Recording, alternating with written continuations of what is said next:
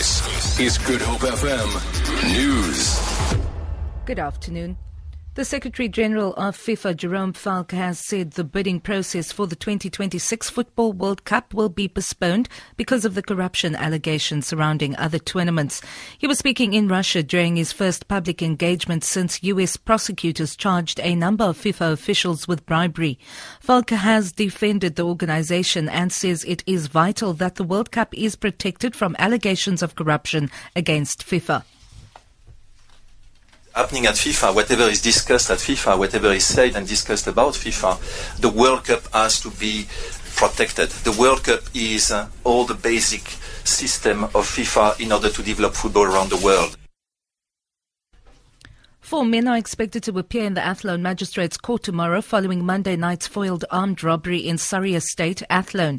Three others were shot and killed on the scene. A 43-year-old police officer and a bystander were also shot and wounded during the shootout with police. Police spokesperson Frederick van Wyk. A case of murder, attempted murder, and armed robbery was open for investigation.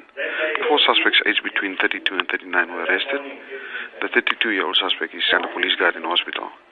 Suspects are due to appear in the Athlone Magistrates Court tomorrow on all these charges. Suspended Gauteng Hawks boss Shadrack Sibiya is presently facing a disciplinary inquiry into his alleged involvement in the so-called Zimbabwe renditions case.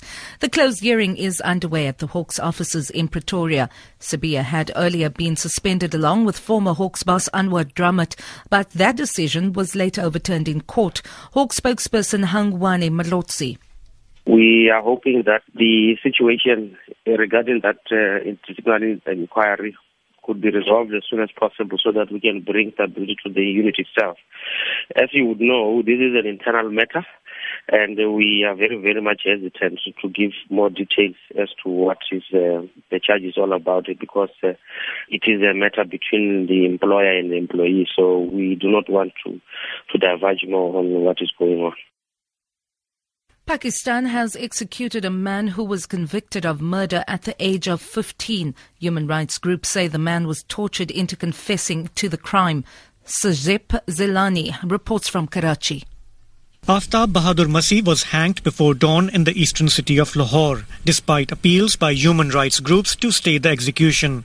At the time of his hanging, he had already spent 23 years, more than a life sentence, in jail.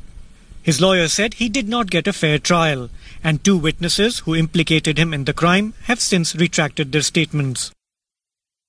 For Good Hope FM News, I'm Vanya Kluter-Collison.